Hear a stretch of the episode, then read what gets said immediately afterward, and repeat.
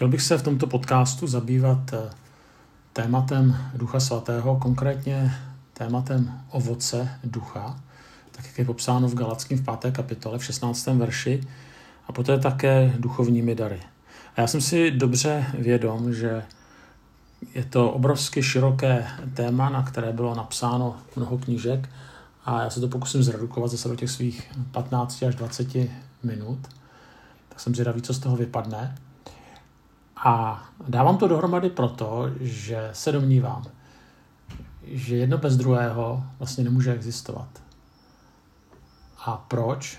Protože ovoce ducha se týká toho, kdo jsem, k tomu se za chvíli dostaneme, když to dary Ducha Svatého se týkají toho, co dělám. A ono je to hrozně potřeba, aby tohle to bylo dohromady, protože když to vezmu odzadu, to znamená, když někdo něco dělá a nemá proměněný charakter, tak může a často způsobí víc škody než užitku. Pojďme se tady podívat na ovoce Ducha Svatého. Nebudu číst ten text, je v Galackým v páté kapitole a dobré si to přečíst od 16. až do 22. verše. A je to proto, protože jsou tam, je tam takový jaksi protiklad, že se tam vypočítává ovoce ducha a hned poté se tam vypočítávají různé hříchy, které jsou jakoby v protikladu k ovoci ducha. A jakkoliv mám mluvit o ovoci ducha, to znamená o těch hezkých věcech, tak se v krátkosti zastavím nejdříve u těch hříchů, které jsou jakoby teda protikladem toho, co působí v člověku duch svatý. A poštol Pavel tam vyjmenovává sexuální hříchy, potom okultismus a jiná náboženství, potom hříchy jazyka, potom mluví o nejednotě, to znamená hříchy ve společenství, a potom o nesebeovládání se. A poštol Pavel tam mluví ti, kteří toto dělají. To sloveso, které tam je použité, tak vyjadřuje určitý kontinuální zvyk, ne občasné selhání. Je to vlastně jakýsi životní styl. A to, co je ale charakteristické pro tuto skupinu hříchů, popsaných v Galackém 5. kapitole, že jsou to vlastně přirozené produkty našeho života. Je to něco, k čemu se nemusíme vychovávat, co nám jde jakoby samo. No a pokud máte děti, tak určitě dobře víte, že to, co jim jde samo, tak je odmlouvat a neposlouchat, k tomu je prostě vychovávat nemusíme. Eh, bylo by hezké, kdyby to tak bylo obráceně, ale prostě to tak eh, není, protože člověk od přirozenosti je hříšný a potřebuje, aby ho pán Bůh měnil a samozřejmě, aby ho měnila i výchova. Tudíž tedy Apoštol Pavel tam hovoří v tomto textu o tom, co je v protikladu ducha, ale teďka se podíváme už na samotné ovoce ducha. Tak eh, ještě vlastně se podívám na takovou, no, budu mluvit o takovém obecném přehledu, tak jak už jsem naznačil, je to protiklad tomu, co je člověku přirozené. Dále eh, k vypůsobení ovoce ducha je potřeba moc ducha svatého. To znamená, není to v našich silách, není jaksi možné, abychom si to sami vyrobili. Ta proměna skutečně může pocházet jenom z Ducha Svatého nebo skrze Pána Boha, který působí z Ducha Svatého. Tak jako si nevyrobíte ovoce samo, sami, sebe lepší eh, stroj, se nedokáže vyrobit jabko nebo hrušku, tak prostě ta proměna charakteru, ta kristovská proměna charakteru nepřijde, když člověk eh, se snaží, byť by se snažil sebe víc. Dále platí, že ovoce dozrává pomalu. A stejně tak je to s naším charakterem, s naším růstem do podoby Krista. Jde to nejenom pomalu, ono to je vlastně proces na celý život. Dále ovoce je často pod listím, to znamená, není okamžitě vidět.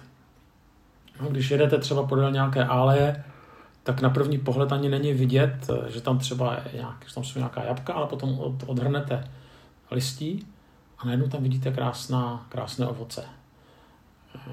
A taky ovoce ducha se někdy projevuje až určitých krizových situacích, kdy člověk víc jaksi nahlédne, právě když jsme v nějakém presu, eh, na to, kým ve skutečnosti jsme. Není to vidět jako z dálky, na první pohled. Jo? Člověk se může jevit takový příjemný, pohodový, ale až když ho poznáme blížeji, nebo sami sebe, když poznáme blížeji, tak spíš poznáme, kdo nebo kým jsme. Dále ovoce roste jen v určitých podmínkách. Jak už jsem tady naznačoval, ovoce ducha si nevyrobíme a taky ovoce ducha roste pouze v podmínkách, jakým jsou modlitba, služba, obecenství, svědectví, čtení písma a tak dále. To znamená, jak tomu potřeba je určitá disciplína, kdy to není ta disciplína sama o sobě, která vypůsobí ovoce ducha, ale vytváří určité předpoklady k tomu, aby ovoce ducha se při nás mohlo rozvíjet. Dále, když budeme mluvit o darech Ducha Svatého, tak eh, tam platí, že nikdo nemá všechny. Jo.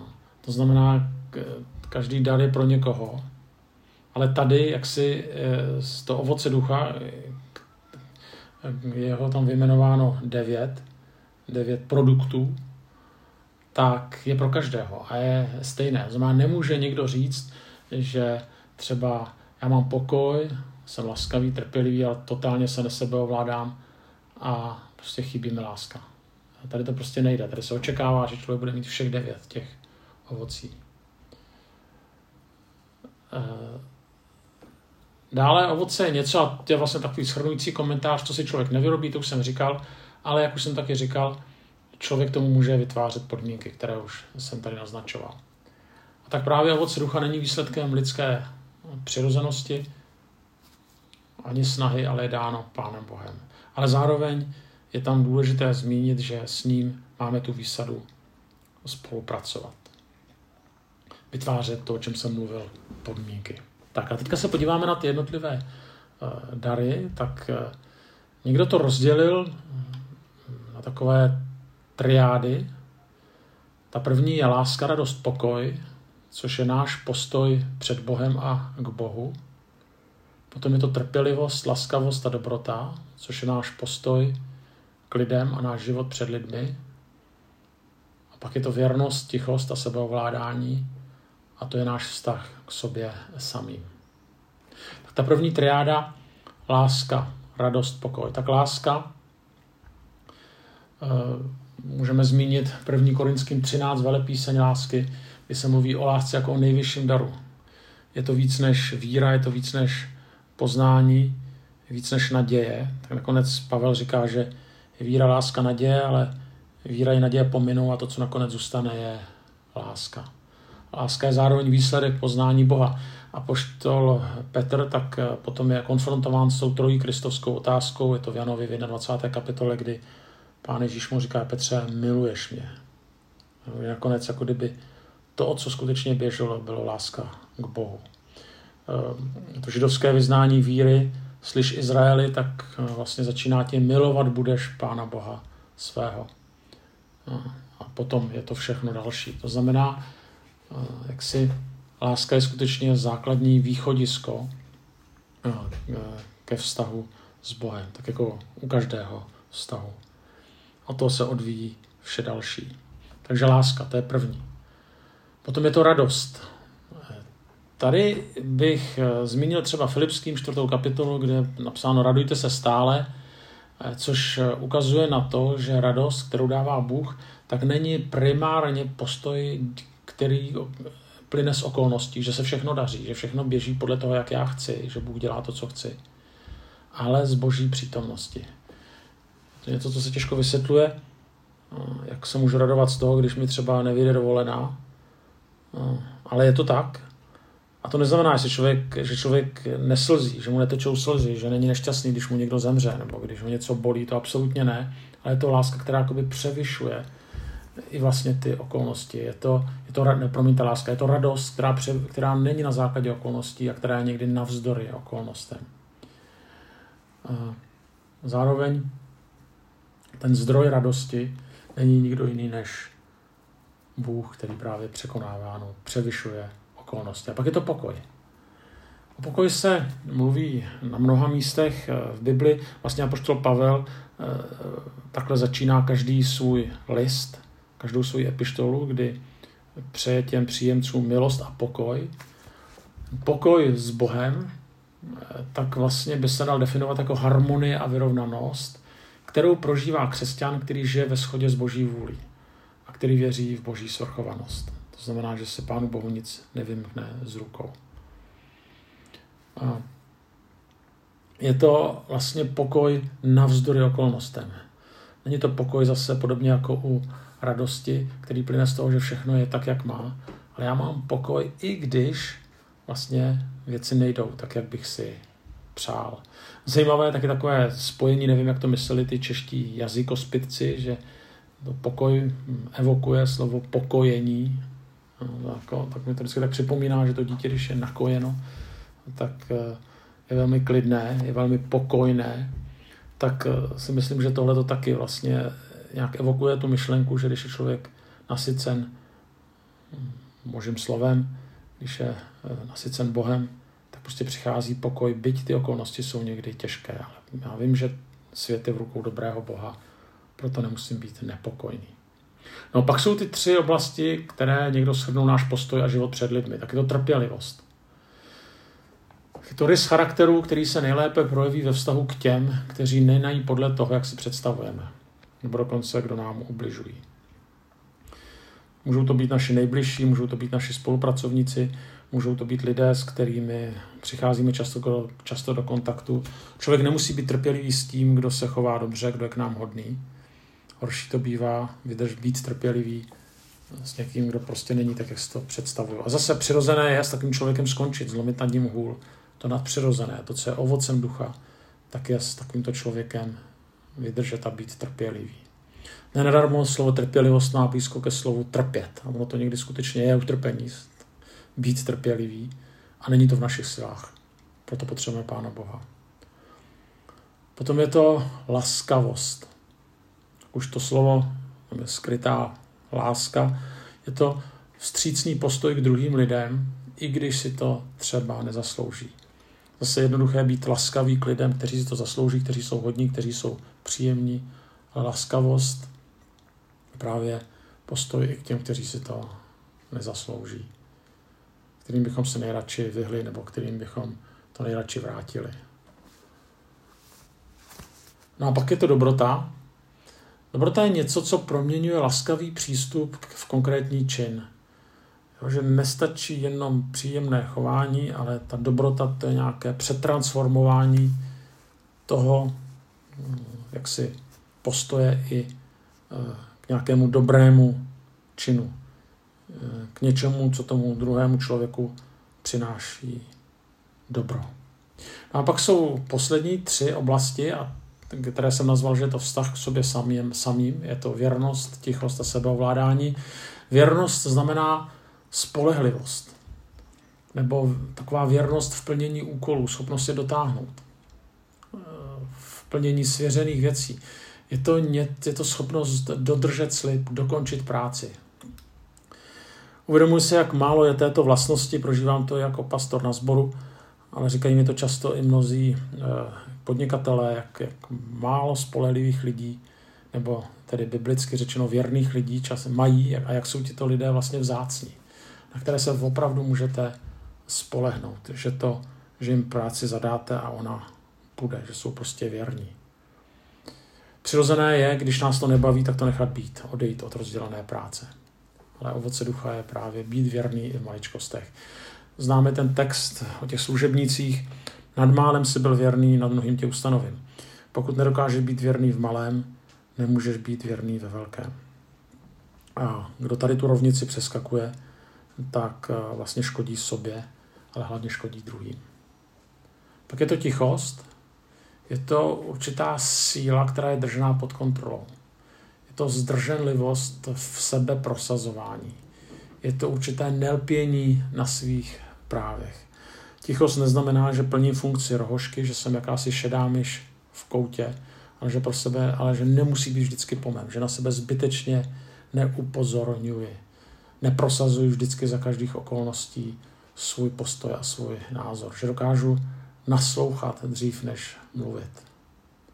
Pak je to sebeovládání, tak eh, vlastně to znamená ovládnutí jazyka, ovládnutí svých chutí, ovládnutí svých vášní, okamžitých vzplanutí.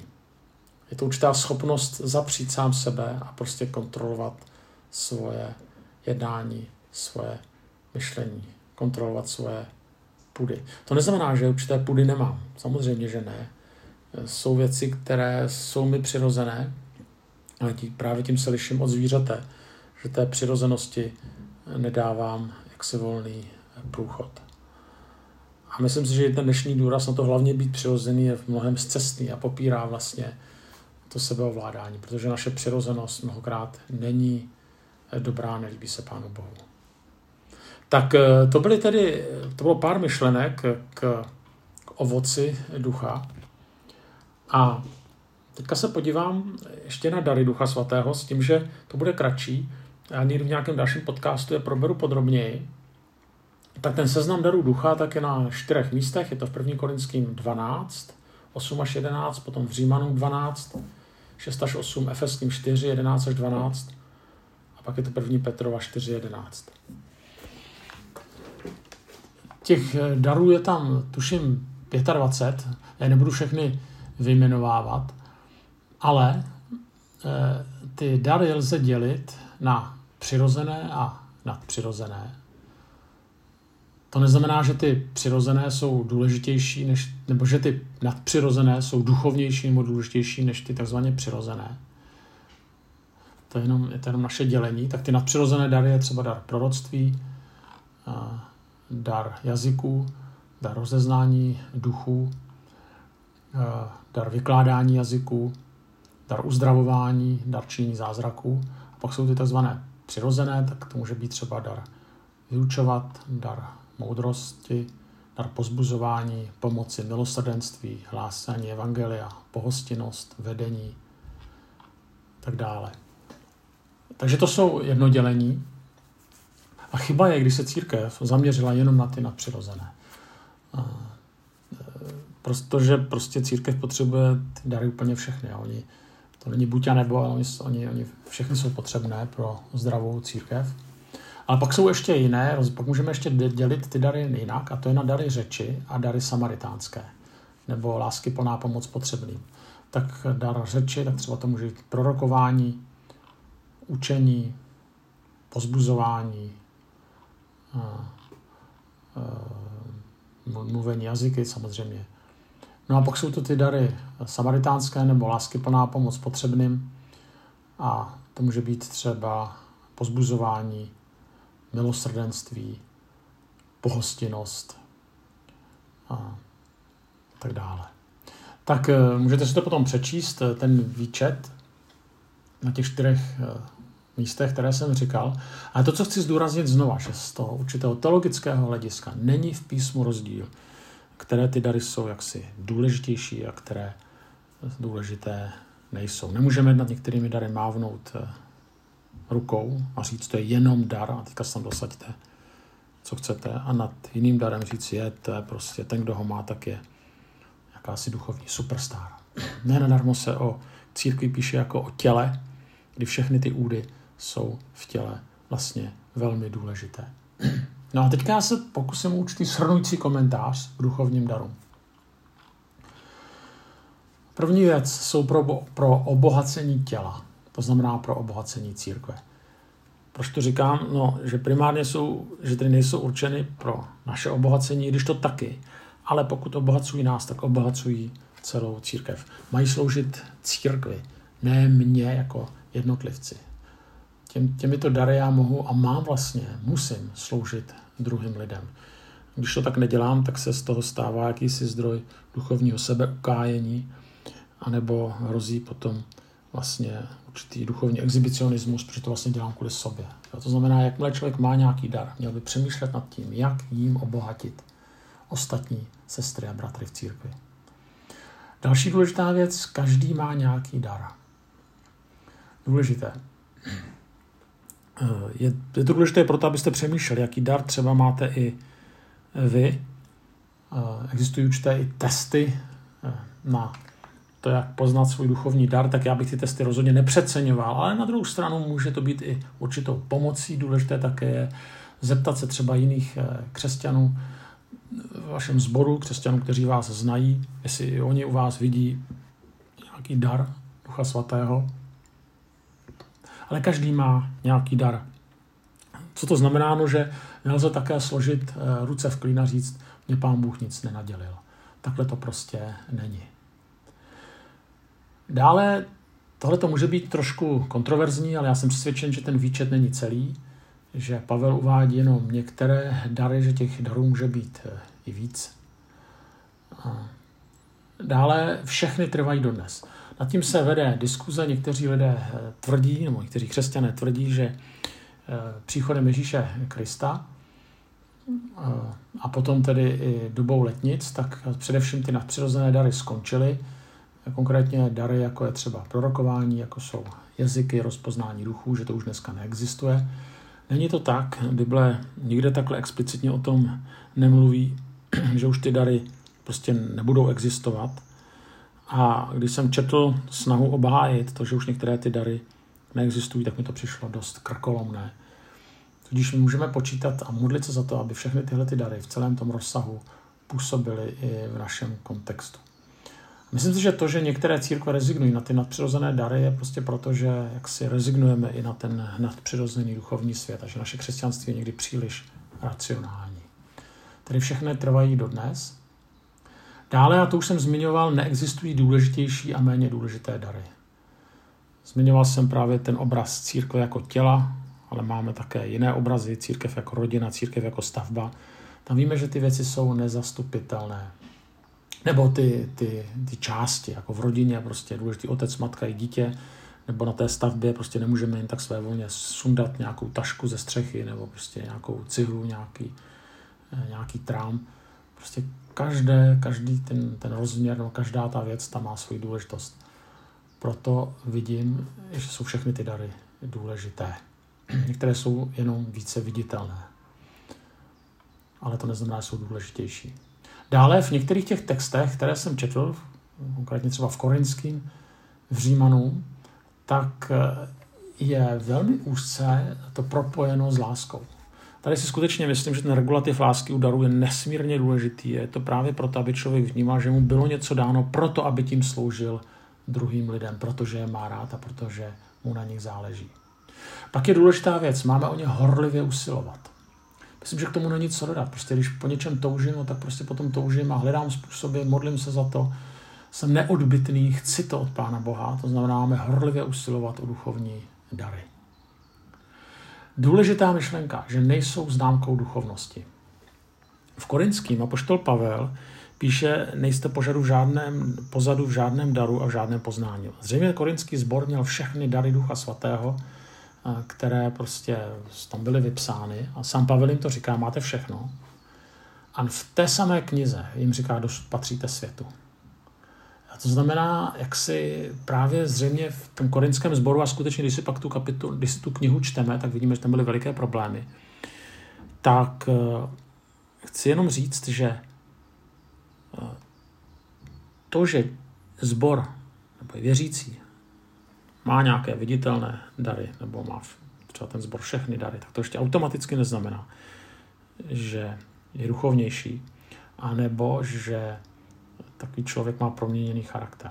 Ale je prostě nesmírně důležité, aby ty dary ducha šly ruku v ruce s ovocem ducha. Znova říkám, že zajímavé, že právě do Korintu Pavel říká, máte všechny dary a zároveň řekne, dosud patříte světu. Znamená, ovoce se u vás neprojevuje taky vidíte, že to, co potom vyváděli korinští, byl jeden velký průšvih. Dále, žádný z darů nemusí mít každý. No ani o jednom daru není řečeno, každý ho musí mít. Na rozdíl od ovoce, tam bych jsme měli mít všech těch devět plodů. Poslední nikdo nemá všechny. No je to asi proto, že by s náma nebylo k vydržení. Představa, že máme všech těch 25 darů, které jsou vyjmenovány, tak prostě to je jaksi asi špatné, ale prostě nikdo nemůže mít ty dary všechny. No, závěrem bych ještě řekl, že třeba u těch přirozených darů, tak eh, neznamená to, že prostě, že když někdo třeba nemá dar eh, hlásání evangelia, že se na to může s proměnutím vykašlat, že prostě nemá nevěřícím říkat eh, o víře. Nebo že když někdo nemá dar dávání, takže prostě nebude dávat třeba já nevím, potřebným. Že nebude dávat třeba desátky nebo nějaké, nějakou finanční pomoc. Jo, že, že když někdo nemá dar uzdravování, že se nebude modlit za uzdravení některých lidí. Tam jde o to, že, nebo že někdo má dar učení, že nikdy nesmí jak si vyučovat v církvi. Je totiž o to, že některé ty dary, právě ty, co jsem třeba vyjmenoval, tak samozřejmě se máme modlit za nemocné, že máme vyučovat eh, na, v, určitých, na určité, v určitém kontextu, eh, eh, že máme dávat. To znamená, i když nemáme přímo ten dar, tak se nemůžeme vymlouvat na to, že to prostě dělat nebudeme. Jde o to, že když někdo ten dar má, tak jak si to dělá ještě, ještě lépe, než ten, kdo takový dar nemá. A já jsem si to nejvíc uvědomil, když jsem třeba viděl uh, dar hlásání Evangelia, já jsem si to uvědomoval třeba u svého kolegy, druhého kazatele našeho sboru Daniele Pfeiffera, který tento dar má. Tak prostě on, když mluví s nevěřícími, tak je to prostě paráda. To je v několika větách dokáže jít k jádru Evangelia. Prostě je tam ten šmrnc, mohli to tak říct, nebo je tam právě to naplnění Duchem Svatým k tomu, aby to ten dotyčný dělal. Tam to něco navíc. Ale to neznamená, že my to dělat nemůžeme jenom proto, že bychom se vymluvili, že takovýto dar nám nebyl dán. No a potom některé dary prostě nemáme, tak když nemám dar jazyků, tak s nimi prostě asi nemohu mluvit, nebo dar výkladu jazyku. Ale mluvil jsem o některých jiných darech, kde prostě evangelium kázat musíme, měli bychom z toho tak dávat a tak dále. Tak eh, tolik eh, stručně, konec to nebylo 15 až 20 minut, ale 26 minut k některým eh, těm oblastem, které se týkají ovoce ducha a daru ducha. Tak bych vám taky přál, aby to ve vás Duch Svatý vypůsobil, aby se s tímto měli i dobré zkušenosti, jak u sebe, tak u druhých.